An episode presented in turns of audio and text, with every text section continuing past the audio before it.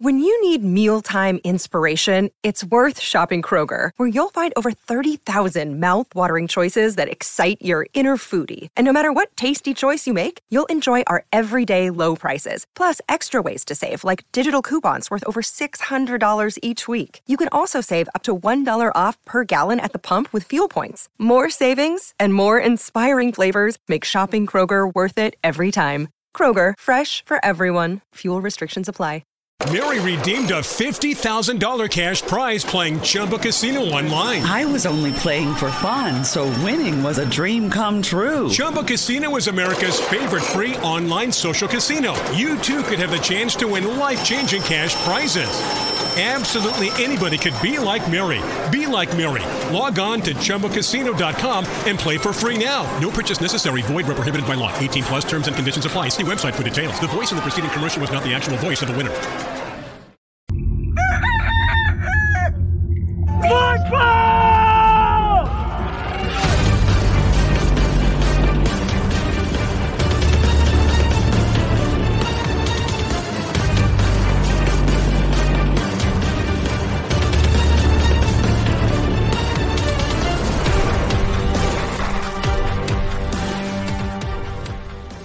And what's up, Gamecock Nation? We are live, YouTube, Facebook, Twitter, or you could be listening to us after the fact on all the major podcast platforms.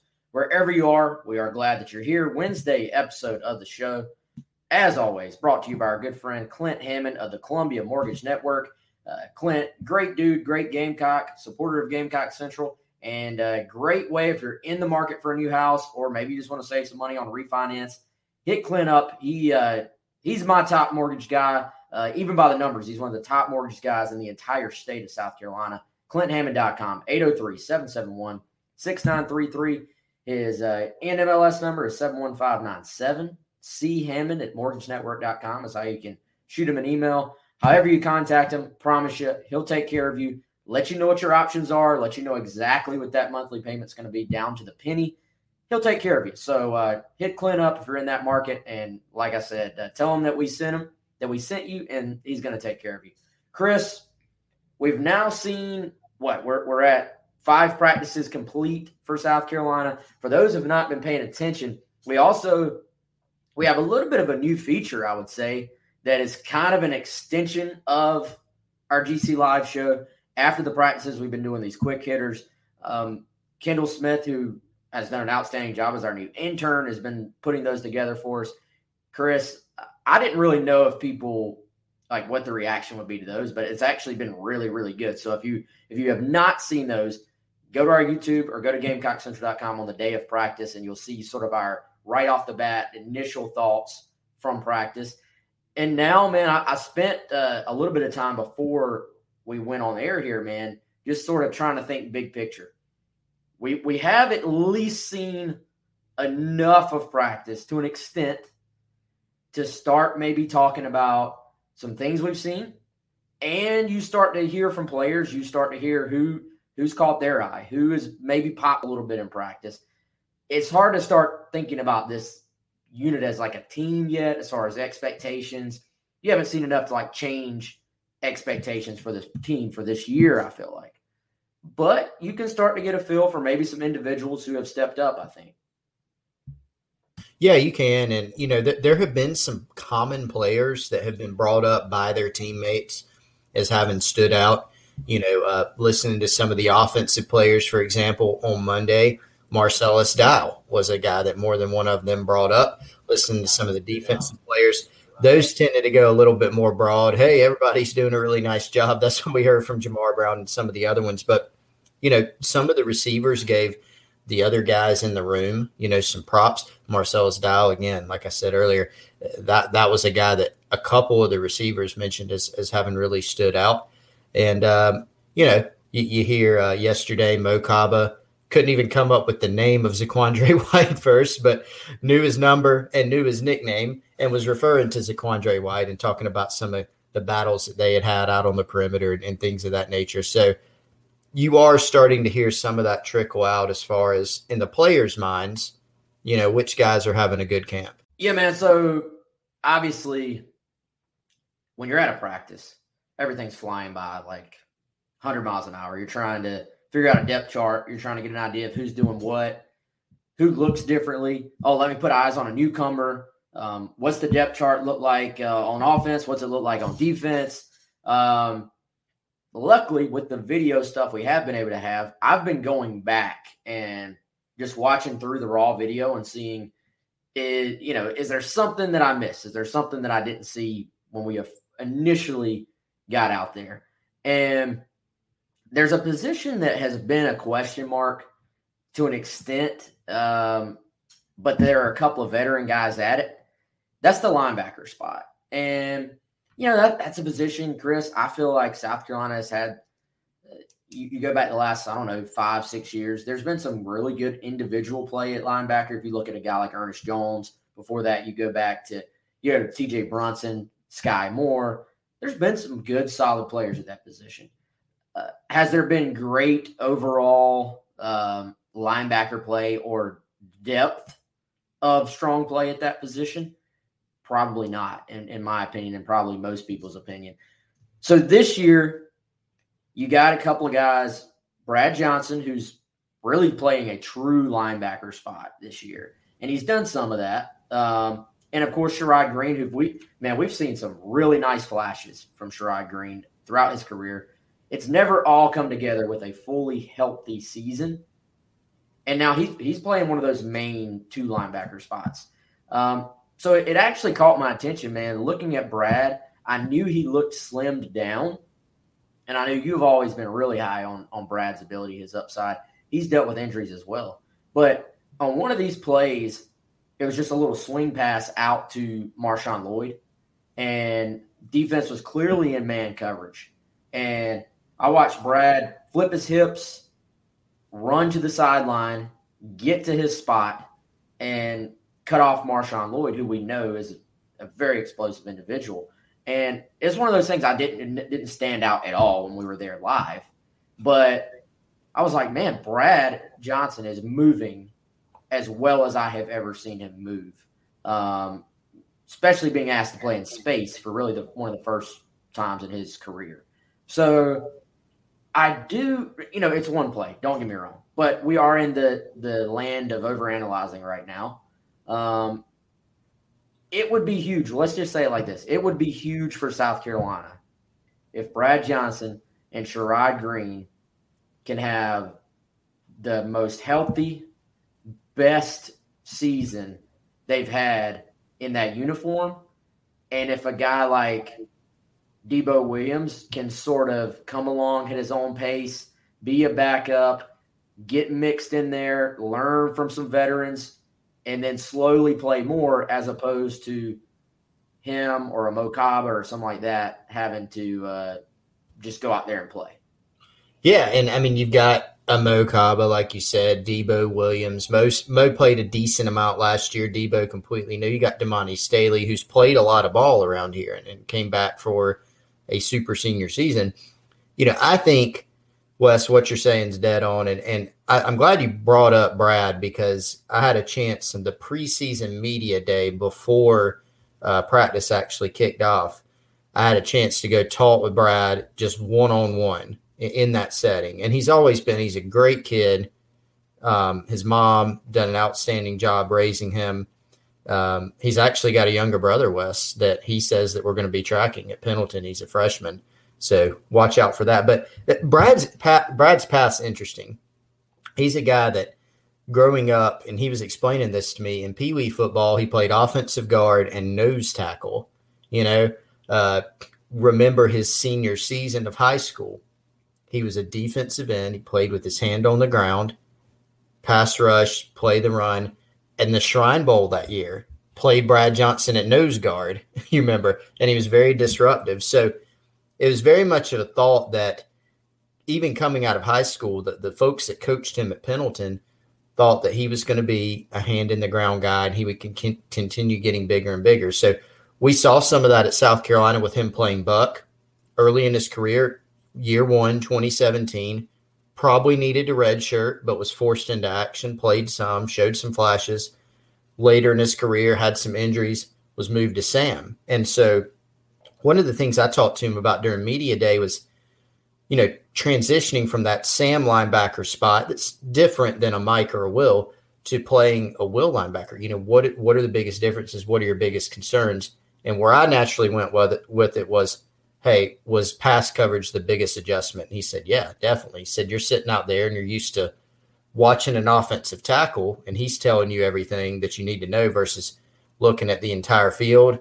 Oh God, I've got to cover this line, this uh, running back, this tight end, this receiver. And so he said it was a big adjustment, but he, he's getting more and more comfortable. And my biggest question was also that playing in space, but he has shown some of those flashes. He's trimmed down, obviously, and he is a good athlete. I, I've always still been intrigued by, hey, if he's stuck with a defensive end type position, what could he be?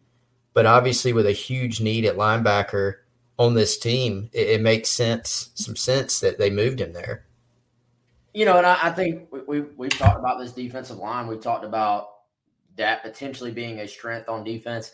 Let's be honest, that's defensive line is going to have to be a strength on defense. But if those guys can play to their potential, and I, you know what, we've seen those guys get after the passer at times. Uh, individually, you can go through that entire list of defensive linemen and be like, you know, they're they have ability to get to the quarterback. The question in the past has been, can they hold up against the run? And if they if they do that, it makes life all the more easy on Brad as he makes this transition, on um, Sherrod Greene as he looks to put it all together in his final year. Uh, you know, a Debo Williams who will be sort of trial by fire in the SEC. I, I think Debo, Debo Williams is going to play. Like that's he's already out there with the second team as a true freshman. He's going to be on the field. Um, how much remains to be seen. But all, all these guys at linebacker, we sometimes forget it's all connected together. And the better that defensive line can keep the offensive line off your linebackers and getting to them in that second level, the better they're going to play. But Brad, I don't know, man. Brad looks to me just physically off the hoof, hoof eyeball test, all that stuff. Brad looks like a linebacker now, um, in my opinion. So we'll, we'll see exactly what that looks like. Logan with a question here, Chris, that actually probably a pretty good segue for us as we're talking linebackers. Jamar Brown, um, dude, it, it kind of seems like Jamar Brown is truly a safety now. Like, you know, it was last year, he before he got hurt, it was this guy's going to play dime. And it was sort of like a, it's kind of like a hybrid deal where they're like, you know, he can cover, he'll give us another guy, another athlete on the field when you're trying to match up. Um, now he, he's out there with the second team at safety. He, uh, he even made a play on the ball. Uh, we talked about that in our quick hitters yesterday. Sort of helped dislodge it uh, from, uh, I believe that was Ortre Smith. Had a little, uh, I guess, point of contact. Both of them going for the ball. Um, he, what, what did you take away from what Jamar had to say yesterday? Um, I've always liked him as a kid as well, and he's always been a really good athlete. We've talked about this several times already. His strength as a linebacker was coverage that that is different than being asked to go play 12 yards off the line of scrimmage in space, track guys down, all that stuff. Um, this is probably a work in progress, I would think. But what, what, was your takeaway from from what Brown had to say, man?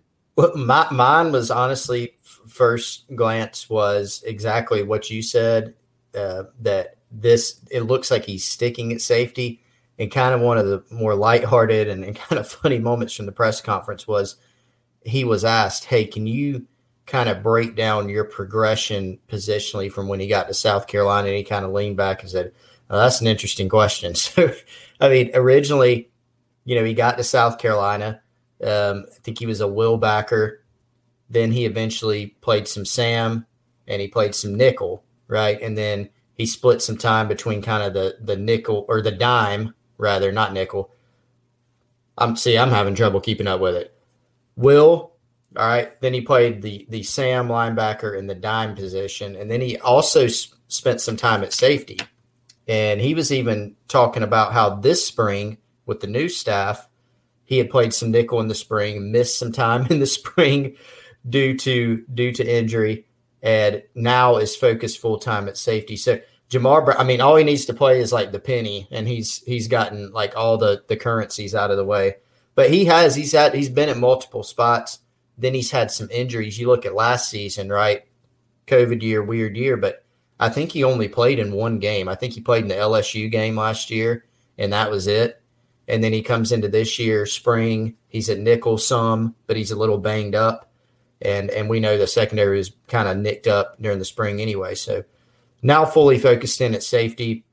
He's trimmed down. His weight has fluctuated at times to where he's been anywhere from 205 to 225, something like that. I think he said he was, don't have it in my notes, 210, 215, somewhere around there at this point. And and looks has the look of a safety. Now, some may think, hey, you know, what's up with this linebacker playing safety? You know, Jamar, the book on him coming out of high school, and we saw it in camp one year when he camped at South Carolina, more of a coverage guy. And so this is, he seems more comfortable there. Him talking about it at the media day, he said he felt like he was kind of in the right element w- with the other guys around him at safety. So it'll be interesting to watch the progression there. Yeah, well, man, and I, you know, I think um, with Jamar, smart kid, well liked, I believe within the program. Has all you've always heard he works hard, so he'll, he'll put everything into that. He's got all all the intangible stuff is there, and he just man, like you said, he really didn't play last year. He wasn't he one of those that was caught up in that whole like we we hope to get Jamar back this date. That date gets here, not back. Hope to get him back. That he oh he's cleared now, but he hasn't practiced at all. So it, it was like it was just kind of like a one thing after another um, for for him. You know, Sherrod Greene, he went down game one, I think. Didn't he go down against Tennessee? And then was like never back out there. So yeah. a, a, lot for these kids to go through, man. But uh, a, fresh slate, uh, however you want to say it, a new opportunity, and uh, yeah, we'll, we'll, see what Jamar can do. And I, I, I think there there pro- there have to be some growing pains, I'm sure, man, to to making that transition. But I think at the very least, this is a kid that's going to help you tremendously on special teams as well. I mean, I remember Pete Lembo being like, like singling him out this past spring as one of the guys because Jamar was banged up this past spring that he couldn't wait to sort of get out there and see a, a bit more. So, you know, there are some guys on this defense, Chris, that maybe we don't have a great feel for exactly what to expect from them. Be it that they're at a new position, be it that they're young, be it that they're a transfer. You know, Jordan Strong, he comes in. We didn't get to see him at all in the spring. So what what are proper expectations for a guy like Jordan Strong? What are proper expectations for Jamar Brown? Is he going to be a guy that like truly plays and is you know rotating in, or is he more of like a, a reserve that goes in, you know, in games that are out of hand and plays a lot of special teams? There are still a lot of questions as far as what the rotation of this defense is going to be that I don't feel like we have answered yet at all. Yeah, it's a good question. And, and there's so many guys that offensively and defensively, and then you throw those into special teams too. There's just been all these different factors that have, you know, hindered progress. So, I mean, the three wide receivers on Monday were a great example of that. And, and Josh Vann and, you know, Chad Terrell and uh, Jalen Brooks. I mean, these are guys that have all had different paths. They've been around for different amounts of time, but you know, and have, have had different journeys, but have been hindered by one thing or another, a variety of factors. You know, uh, that same thing applies to defense. With Jamar, you know, when you played, you're basically on your fourth position now, um, you know, or fifth, really. I mean, Will, Sam, and Dime at South Carolina under the previous staff played some nickel under this staff, and now at safety. You know, played multiple positions, um, and so that can hinder you right? And then also the fact that you've been banged up. You know, you're banged up in the spring under this staff, banged up last season. You know, did get him back for one game, and that was it. And so that that makes it tough on a guy, but he's in that boat. You know, Mo Kaba, young player, right? I mean, he's he's a guy that's in that boat for a different reason. You've got transfers who are new to the program. You got a guy like Sherrod Greene who's never been able to put it together because hey, maybe he would have had a big year last year, a really productive season. You lose him early and you don't get him back. Now it's a new staff, new scheme. He's playing the Mike position. So there are all these different factors to where if you're South Carolina, if you can keep everybody healthy and if everybody acclimates, you may be able to get some good production um, out of some of these guys. I think Wes, when you look at the D line, like you mentioned, you know, integrating Jordan Strong, yeah, I, I've still got questions too about how that happens. But for Mike Peterson, he he's he and Jimmy Lindsey are the two guys on the staff that are walking around. They're, you know, probably throw Montario Hardesty in there and and Eric Henry. But those are the guys that are walking around feeling pretty good. You know, they're a little bit more carefree, not as worried. You know, Mike Peterson, I still remember asking him at media day, how do you feel on third and eight? And he, I mean, he couldn't hold back his smile. He said, I feel pretty good because you got, got JJ Enagbare, who was the second leading stat guy in the SEC last year. Aaron Sterling back for another year. He's dependable.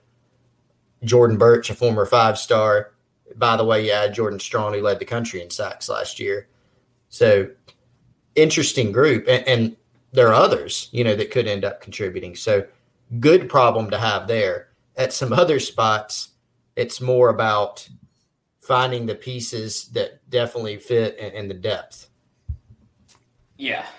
Yeah. D- different conversations at some of the other spots. Let, us be completely frank and completely honest. Um, know, I, th- I think Greg Adkins probably feels pretty yeah. decent about his group. I, I, think there's still progress to be made, especially in pass pro um, there. But I, I, Chris, I think that's one of those things going up against Enagbare, Burch, Strong, Sterling, that can only help your tackles as far as uh, getting better in pass pro. You're seeing some of the best guys you're going to see every single day right there in practice. So that, that that's always a good thing, man. And uh, so let's try to tie this all together with a couple questions here. Um, who's getting starting reps at wide receiver? No, really, no real surprise there. I would say the, the guys that got the most love in the spring, as far as stepping up, being leaders in the open portions we've seen anyway. It, has been the same guy turn out there first string to carry on. Whether it's a three wide or a two tight end set, I mean, Chris, if, if South Carolina was playing a college football game tomorrow, I I mean I think that's a safe bet that if they were in three wide, it's probably Jalen Brooks, Dakereon Joyner, and Josh Vann. I think those are the three that are running out there. And Nick Muse is going to be the tight end. And if they're in two tights instead of uh, three wide, Jaheim Bell is probably going out there on the field. And I, I would guess Marshawn Lloyd is probably in the backfield if you know, with Kevin Harris currently being out. So, um, dude, I I actually haven't talked to you about this. I've started to actually hear, and some some people are gonna maybe roll their eyes. There is a little Josh Vann buzz starting to hit in camp, making some plays, flashing that ability. I know people are in wait and see mode. That's that's fine. That's fine. I get it. I'm kind of there too. But you know, we we've talked about him a lot on the show, and how you and I sort of we we really liked what we saw out of high school. He doesn't have to be Deebo Samuel in order to help this team. Can he get open, catch the football when it's thrown to him, and do the little things? I wasn't there for his offensive availability. You were. Seemed like he's maybe in a good headspace about everything seemed like all the receivers are that we've heard from. Um, but man, that even if he can just be that third receiver type, would be really good for this group. Well, and, and when you look at Josh Vann, there are some guys, and I'll just be honest, that you, you look at as a player from a talent perspective, and you just wonder how much they can help. And it doesn't have anything to do with their headspace, like you said, Wes, or, or anything other than is that guy good enough to contribute to this team? Is he good enough to get open against high level competition? There's not that worry with Josh. Has he done it yet? No. But you do know that the talent's there. We saw it in high school. He's flashed it even in, in high level competition games. He's very much flashed it. Has he been inconsistent? Absolutely. And I think one thing that you look at is you know, again, I'll go back to the term I used the other day with with Brooks, Terrell, and Josh Vann Honesty hour. They all kind of very much went into detail on those things. I thought it was really cool. I mean, they were confident enough to get up there and kind of talk about what things that had happened in the past, some of those struggles, and how they kind of got past them. And for Josh, it was he was banged up last season. Uh, his sophomore year, he slumped badly. Nobody really knows why that was. Um, his freshman year, he showed some flashes and he was behind some guys, you know, at that time. So he admitted, hey, I didn't have the best attitude about sitting behind guys. Josh was kind of used to being the man in high school, made a ton of plays. And so I think for him, getting that kind of refresh, that restart, and then being counted on where you know you're, and not that he was gifted it, he's earned it, but you know that you're going to play a lot. Okay. You're not going to play maybe week to week. You're not going to play maybe if this guy goes down you are going to play. The team is counting on you. And he was all smiles on Monday during the media availability. He he talked very frankly about it, but he did, like you said, Wes, seem to be in a good headspace. So if if his confidence can build through practice, that could be a significant uh, piece for this team because he is. When you look at this receiver group, natural talent wise, he's up there as probably one of the best guys. Now they just have to tap into that. Yeah, uh, somebody somebody asked basically, let me see if I can find it again, y'all. I'm trying to go through the chat here. Is Joyner or Vann in the slot in a three wide receiver set? I actually don't know the answer to that, Erlen. Do you know, Chris? I, I can't remember who they had where. I think based on um, and, and they may change it up some. That's one of the things we've talked about a lot. Marcus Satterfield's offense is you know moving pieces around. Um, some of the formations that we saw this week I think I remember Vann being more in the slot in those three wides, but we'll we'll kind of double check all that. Um, go back. We'll go back and watch the tape, Wes. That's something we can do. Uh, yeah, we can say that now. Um, say that now. I, I, hope I don't start having connection issues. I'm getting that alert again. Um, shout out Spectrum as always. I'm gonna start naming them. Whatever. Uh, shout out to my friend Grace. Grace Sorrell's listening on Facebook. What's up, Grace? Um, JT wants to know where is EJ Jenkins on the depth chart. Um, he has flash Sidney slash Alshon tendencies. See, that's a big sentence already, JT. I, I think we gotta we, we gotta be fair to EJ first of all. We start putting him in greatest of all time level conversation. That's a bit much. But as far as projected top five receivers, now I don't I don't think you can say he fell off in camp. Uh, that was your question there. But really, it, it's still a little bit strange to me that even at media day, he had um, th- they had these like place cards put out, and it said EJ Jenkins, wide receiver. You know, and then he was asked. Dave Cloninger was like, "Are you a wide receiver or a tight end?" He's like, "Both." And Dave's like, "Well, what do you play?" And he's like, 50-50. Yep. Every single time we've been there, he's been with the tight ends. Yeah. And we know he's in the tight end room most of the time. Yeah. So he's I, I don't consider him a wide receiver anymore. I consider him a tight end who is going to be flexed out quite yeah. a bit. Well, and somebody asked me that today on the Insiders Forum. They asked, what is the split for how much EJ is going to play at receiver and tight end this year? I said it depends on what you consider him on any given play. Like you said, he's in the tight end room, but we know that a staple of this offense is going to be utilizing the tight end and moving the tight ends around in different ways. So if you see EJ Jenkins in the slot, or if you see EJ Jenkins split out in on a regular play or red zone situation, what do you what do you say he is? You can say He's playing tight end, a flexed out tight end right now. You could say that, or you could say he's playing a slot tight end, or you could say he's playing slot receiver or outside receiver. It's all semantics, really. Um, he's kind of a guy that he's in the tight end room. He's learning those concepts, but what they're going to ask him to do at tight end is much more of the receiver kind of responsibilities. He's not going to go in there and play the Nick Muse role where he's going to have his hand in the ground and be in the, the C area and helping block people, like that's not going to be as much as game. When you see AG, EJ Jenkins out there, you can think, here comes EJ Jenkins from the tight end room, right? You can think that. Uh, but he's going to be split out or in the slot or what have you much more. So really semantics as far as what he is. He's a pass catcher for this team. Yes. And I, I tend to go by what room is he in. Uh, and Kevin, rightfully so, says, couldn't you say the same thing about Bell? Yeah. I mean, Bell Bell and EJ are almost in a position on their own, I feel like. They're they're athletes. You got you got to be creative. You got to find ways to get them the football. Um, goal line, yeah, split EJ out wide. I, I, now Bell and EJ, even though they are vers- very versatile players, they are different skill sets as far as how they will be used. You're not going to see EJ Jenkins all six, 11 of them is what he looks like standing beside Shane Beamer out there. Um, you're not going to see him lining up in the backfield. Right. Whereas Bell, you legitimately could see him get a handoff. Like you could see him in the backfield as a running back. You could see him in an H back type role.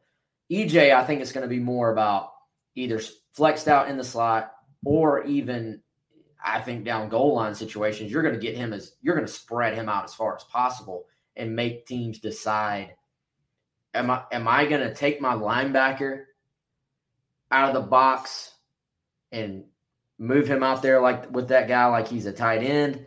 Am I going to put a cornerback out there when my cornerback's probably going to be giving up Lord knows how much height and weight to this kid? And if I'm South Carolina, I'm just going. Uh, speaking of Alshon earlier, I'm going to Steve Spurrier. We'll throw three straight fades over there if we have to.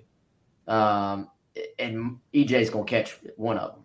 So, yeah, it's kind of one of those things. How, how creative can you get as an offensive group to where you're able to use that creativity, but keep it simple enough on the kind of uh, player side? in my opinion. So it still works within like the cohesiveness of your entire scheme, your entire playbook, but you're getting creative and finding ways to get them the football. To me, that is the key. That is one of the keys to South Carolina offensively this year.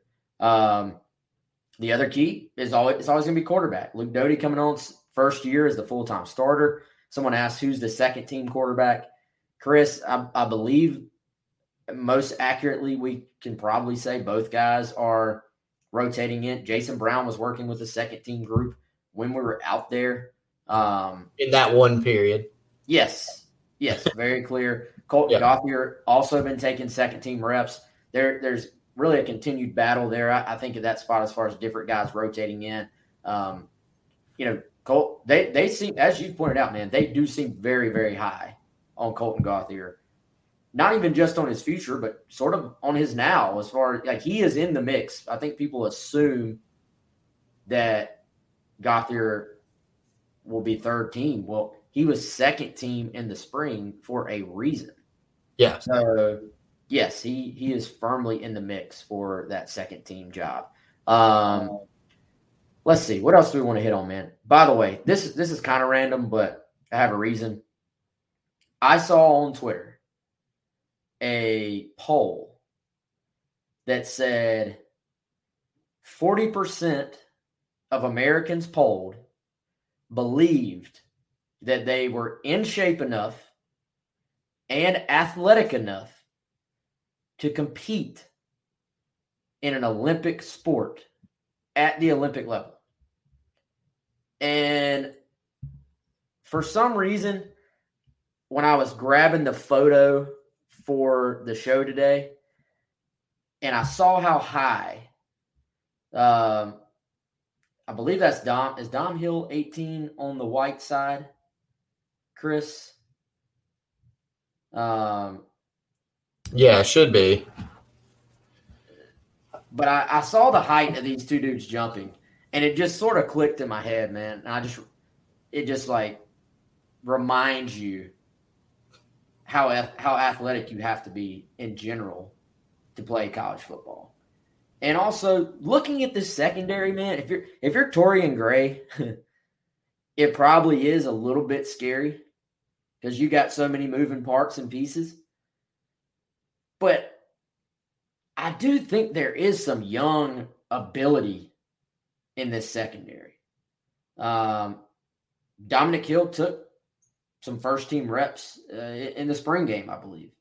So th- there are some guys. It's going to take time to get the secondary where it needs to be, but we'll see. Marcellus Dial again. The the book on him when he first got here, man, was this kid is beyond being athletic enough. Like he is a supreme athlete. He's still just learning to play the position at this level and get comfortable. He's he's taking first team reps for all the open portions that we've seen. That's a good sign for him. He's going to be a big part of this secondary. They've got now obviously Chris. They've got to get Cam Smith back healthy. That's yeah. that's massive. Cam had Cam had a good offseason from everything I heard. They've got to get him back out there. But if you're Torian Gray, we, we were talking about sort of how Mike P feels, how Greg Adkins feels. How are you feeling right now if you're Torian Gray? Because you've got you've got you've got at least your numbers, right? Like you've got your quantity of guys. Oh yeah, yeah.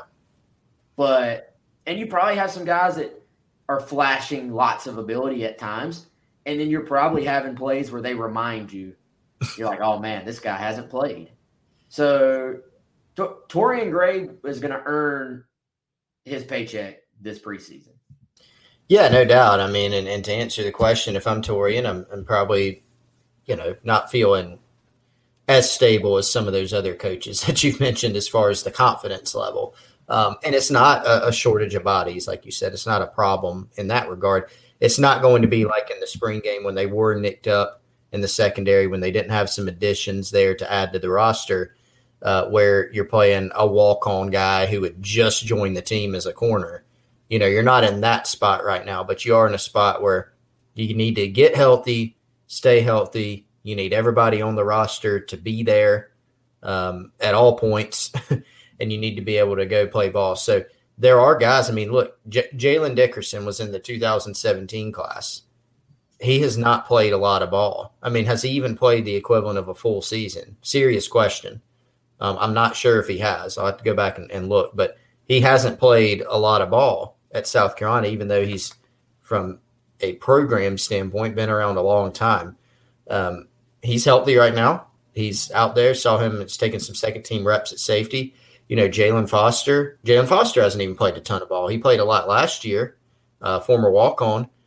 Uh, he's taking first team reps. You know, RJ Roderick. Can he become more consistent? So when you're looking at the secondary, there are just more questions. You, you don't say, okay, here are the starters. We feel good about the starters. Here are the backups. We feel really good about the backups. How, you know, how are you going to integrate them? When do we use this guy and where?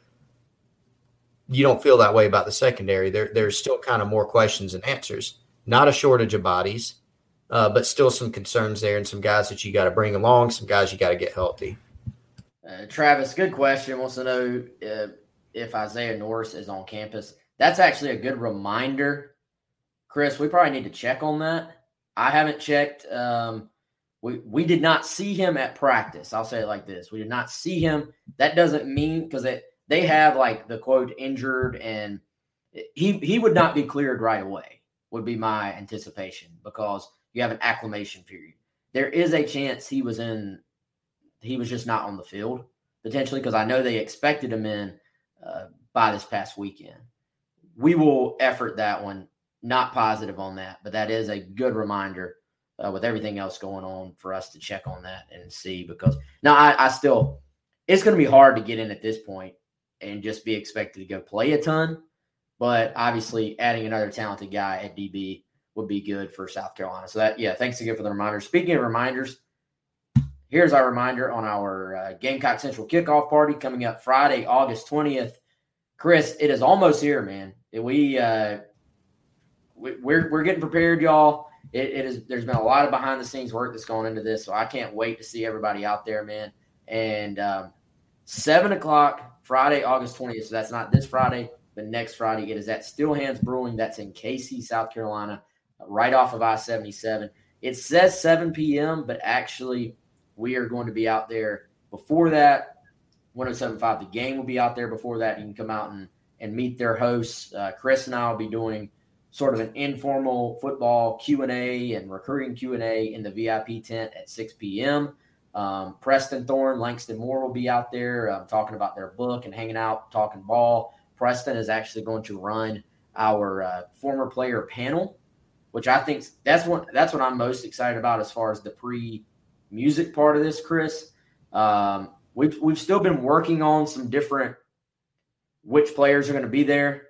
Right now, though, um, from what I understand, uh, good chance. And admittedly, we're what ten days away, nine days away. Sometimes guys have things that come up, so that's why we have not been pushing the names out there as much as we probably will once we get a little bit closer. But so far, we're looking at uh, probably having uh, Mo Brown out, Corey Miller out, uh, Pops Frisbee's going to be out. Um, I think Courtney Levitt's going to be there. We're working on Ryan Brewer. We're working on Garcia.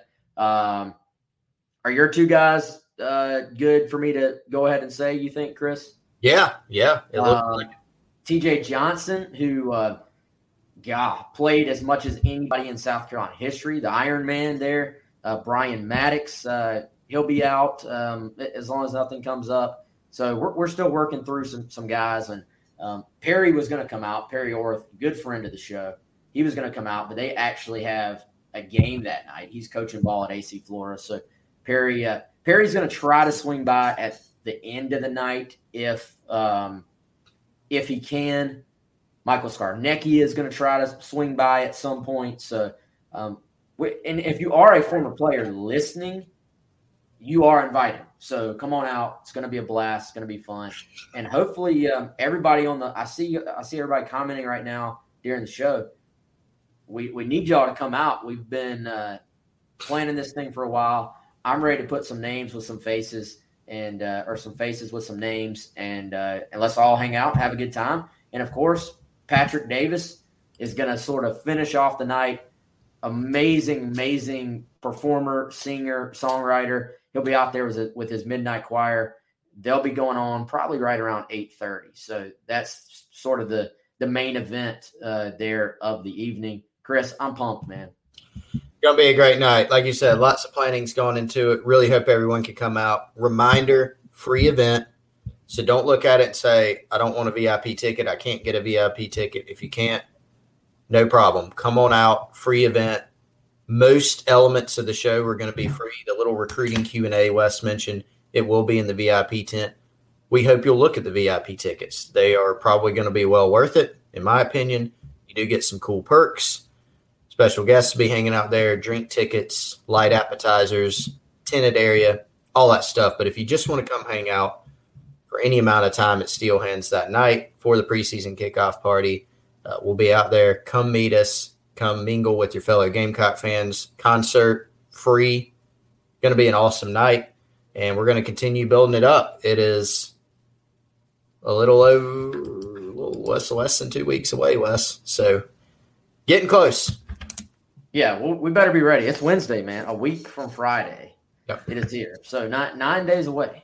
Um, yeah, it's it's going to be fun. Y'all come out thanks to all of our sponsors, by the way, that have made this thing possible. Without you, we literally would not be having the event. So, um, definitely worth mentioning that. Uh, you know what, Chris? I'm, I'm gonna give our sponsors a little bit of love right now because we literally would not be able to have this event without them. Uh, Columbia SC Sports and the folks at Experience Columbia. Uh, Chris, we got Courtyard by Marriott. Uh, that's Columbia downtown hotel at USC. Fairfield by Marriott, that's the Columbia Northwest Harbison area. Spring Hill Suites by Marriott, that's Columbia downtown in the Vista. Um, we got uh, Pasco Quality Workmanship and Service uh, in Charleston, Columbia, and Atlanta. Our friends at 1075 The Game, of course, again, they'll be out there. Um, our friends at Signarama, um, they're handling all of our signage and banners. Our friends at Lawyer Lisa, um, Whiskey Jam Whiskey, air restoration, heating and cooling, and Ashera Paints. Uh, that's Ashera Paints uh, is also one of our silver sponsors. And um, also, if you're still in the market for a tailgating spot, uh, this is a brand new sponsor that we just had in. They still have some sponsorships. Excuse me, they still have some tailgating spots available. Let me give you the exact address. Y'all hang with me at Game Day Place, 936A South Stadium Road. Tailgating spots are still available for 2021. Call the number 843 693 3705. 843 693 3705. Again, dude, sorry for the sponsor dump on y'all, but we owe it to these sponsors for making this party happen. So all we ask, we we don't accept sponsorships from just anybody. Like these are all people we trust. These are all people that um, we have vouched for. So please do us a favor, Re- repay the love and and support these sponsors because uh, they, they have made the event possible. Somebody asked earlier. I want to hit on this real quick, Chris. Somebody asked earlier. Does it seem like recruiting has slowed down? Um, in a way, yes, it has, but that's kind of because it's it's slowed down for everybody. Right now, it is a dead period. Recruits can't be on your campus. Coaches aren't going to visit recruits. Everybody's in preseason football mode. And Chris, you know, frankly, with, with the run South Carolina had as far as the numbers go, it was going to have to slow down at some point because you start running out of room in the class. Yeah, you couldn't. I mean, the the one span, what was it, eleven commitments in eleven days, something like that. Not a sustainable pace. You know, you're not going to keep that up. So a few factors there. I mean, you're looking at seven spots left in the class, so naturally things are going to clamp down, tighten up a little bit, um, and then the dead period. You know, the entire month of August is dead, so no coaches on the road, uh, no prospects coming to a school's campus. So September one, it reopens again. Uh, high school football will be in swing by then, so you will see the coaches going out on the road to go to games of targets.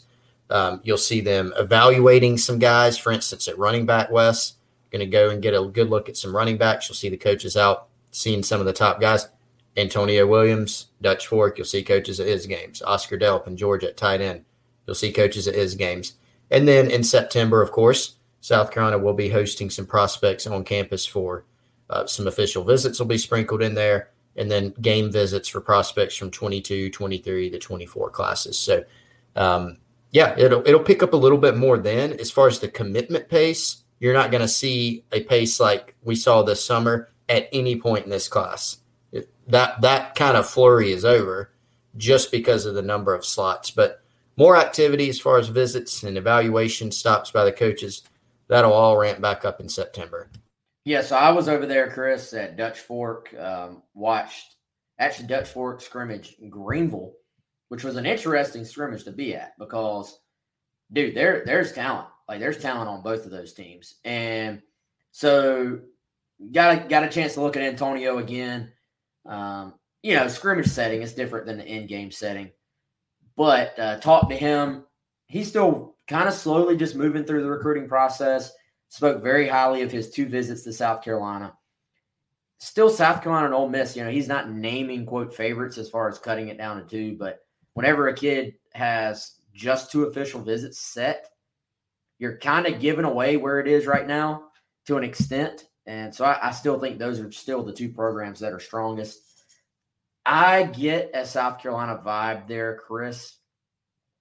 Ole Miss, again, we've said it like this you cannot discount Ole Miss. Like you can't say that they don't have a shot because they do. My vibe, based on things I've heard, based on what I've heard about how the teams involved feel as well, I I lean I still lean South Carolina for Antonio Williams. And after watching him out there move around again, it is further confirmed in my mind that the Gamecocks absolutely need this kid on their roster for next year. No doubt. Huge priority, talented kid, hometown kid, um, in, in terms of him playing. You know, not a guy that's a Columbia through and through guy, but does play at Dutch Fork. And so that makes him a huge priority. And so uh, Travis Edwards asked if it's Williams or Hyatt that'll be an IMG. That's Devin Hyatt, 2023 class, is transferring, has transferred to IMG. Antonio Williams, still at Dutch Fork, will play his senior season there. And so, yeah, super talented guy. We'll see if anything else gets set for him, Wes, in the way of visits. He's kind of left that door open for this fall. But like you said, those two are the main ones vying for him. And, and, I do think South Carolina continues as they have had. Uh, they have a great shot with with Antonio Williams, and, and they do need him on this roster. Yeah, Travis asked, is it Williams or Hyatt that's at IMG? That is Hyatt. Um, Antonio Williams is still at Dutch Fork. He'll finish off his career there. Actually, he's going to play basketball, I understand, there as well. So he'll uh, he'll have football, then he'll finish out his his basket, basketball career at Dutch Fork. and then he'll go from there. Chris, there's another kid at Dutch Fork, by the way. And dude, I mean, Dutch Fork always is going to have talent, but and Chris, you pay more attention to to all the guys in the state than I do because you have Palmetto Preps as well. Have you watched much of the Dutch Fork running back Jarvis Green? Yeah, he, he's he's a really good player, really good player, and they always have young receivers. They do have another young receiver there, even without Devin Hyatt on the roster. But yeah, Green, good player, good player. Yeah, Nick Nick Soul, um, so the guy that has a chance to have a really big, um, you know, upperclassman year there. But man, th- this Jarvis Green kid, I don't. It was one scrimmage, but I don't think he's getting. I don't think he's gotten the love yet in recruiting that is probably coming his way. There may be even a little bit of just, oh, is it the system? Like they're always good there, potentially holding him back. I don't know. They're obviously there was no in person eval last year for for college coaches, but th- this dude before this year is over, I think Jarvis Green is going to see his recruitment take off. Very impressed. He he put a move on two guys in the open field for Greenville that w- was just nasty. So mark mark that name down. I think he's a 2023, so he still has two years left, I believe. Chris, can you shake your head yes or no, or you're not sure? I, I couldn't quite remember. Not Okay. don't have for you. I'm I'm 92% sure that he's a class of 2023. Um all right, yeah, Fred, if you we uh, we did talk about Jordan Strong some to start the show. Uh, we talked a little bit about the edge guys. If you want to rewind it on on YouTube, we hit that up to what 245 pounds. Uh, a kid that uh, I mean that's a great sign for him. He's really kind of put everything he has into the strength and nutrition side of things that's part of the reason he came to South Carolina was because of those resources that South Carolina has. By all indications, uh, that entire, you know, Kristen Coggins and that entire nutrition group do a fantastic job. What what did you real quick here, Chris? What did you think about Jordan Strong sort of being like, I don't like being called a pass rusher? good sign. Good. Um, you know, I thought that was cool that he, he didn't want to be kind of a one trick pony. And he brought up something interesting, and that was, you know, he's a guy who has a DB background, like out of high school, Camden County. He was a six foot four, 190 pound safety prospect. You know, so this is a guy that now, when you look from high school to now, he's gained 55 pounds you know, um, always had the kind of the body type that could put it on. You look at him now and he doesn't look weird, you know, or misshaped or anything. It looks like a natural progression for him. So, um, yeah, so he, he's he's got kind of that versatility to him. He's not a, just a lifelong defensive lineman. He has transitioned to that spot. So um, he was a little bit more serious and and about his business in that in that media setting. Uh, but I thought that was a good sign. Now, obviously, rushing the passer is something South Carolina is going to count on him to do. And I will say, you know, if he wants to take his game to the next level and become an even better two way player, now this weight that he has added, you know, will help him hold up better at the point, and it will help him in his pass rush exploits at this level. Yeah, if he uh, man, if he has a big year at the SEC level, that is going to be one of those. Uh, that's going to be one of those stories that they'll like tell at the draft, right? Like, well, this guy came in as a safety walk on at Georgia State, then he transferred to South Carolina. He's put on over 50, Yeah. you know, it's like that's one of those stories that you can't project that. Like, you can't look at a guy that's a safety and be like, hey, this guy's one day going to be an edge player in the SEC. Yeah. But when it happens, it's an awesome story. You see that, I feel like we see that happen in the Big Ten with like tight ends who are 202 pounds and then they grow into NFL offensive tackles. And it's like you can't project a guy's going to gain 100 pounds, but when it happens, um, sometimes you find yourself a gym. So we'll see if that happens for South Carolina this year. If Strong can can live up to, to what he did last year and and maybe continue to add other elements to his game. All right, y'all, that's going to do it. We're pretty much out of time. For Chris Clark, I'm Wes Mitchell. We'll be back on Friday. Um, hold on one second. Somebody said, can we put that number in the chat? You think they're talking about the Um, the tailgate spot. Maybe Did we talk about any other numbers? not unless it's a number of some kind of stat that we were. Uh, true, true, true. Um, let's see. Hang tight. Hey, whoever said that, I can't see the chat right now. Whoever said that, tell me what you're talking about, and I'll put it in here if if that's what you mean. Um, the number, if you're looking for that tailgating spot, the number is 843-693-3705. Um, that is uh, for game day game day place. So I, I'll put that in the chat right now. Um, all right, y'all. Appreciate it. It was fun. We had a blast. Hope you did too. We'll see you all on Friday. Have a good one. Hey guys, it is Ryan. I'm not sure if you know this about me, but I'm a bit of a fun fanatic when I can. I like to work, but I like fun too. It's a thing. And now the truth is out there. I can tell you about my favorite place to have fun Chumba Casino. They have hundreds of social casino style games to choose from, with new games released each week. You can play for free anytime, anywhere. And each day brings a new chance to collect daily bonuses. So join me in the fun. Sign up now at chumbacasino.com. No purchase necessary. Group. Void were prohibited by law. See terms and conditions. 18 plus.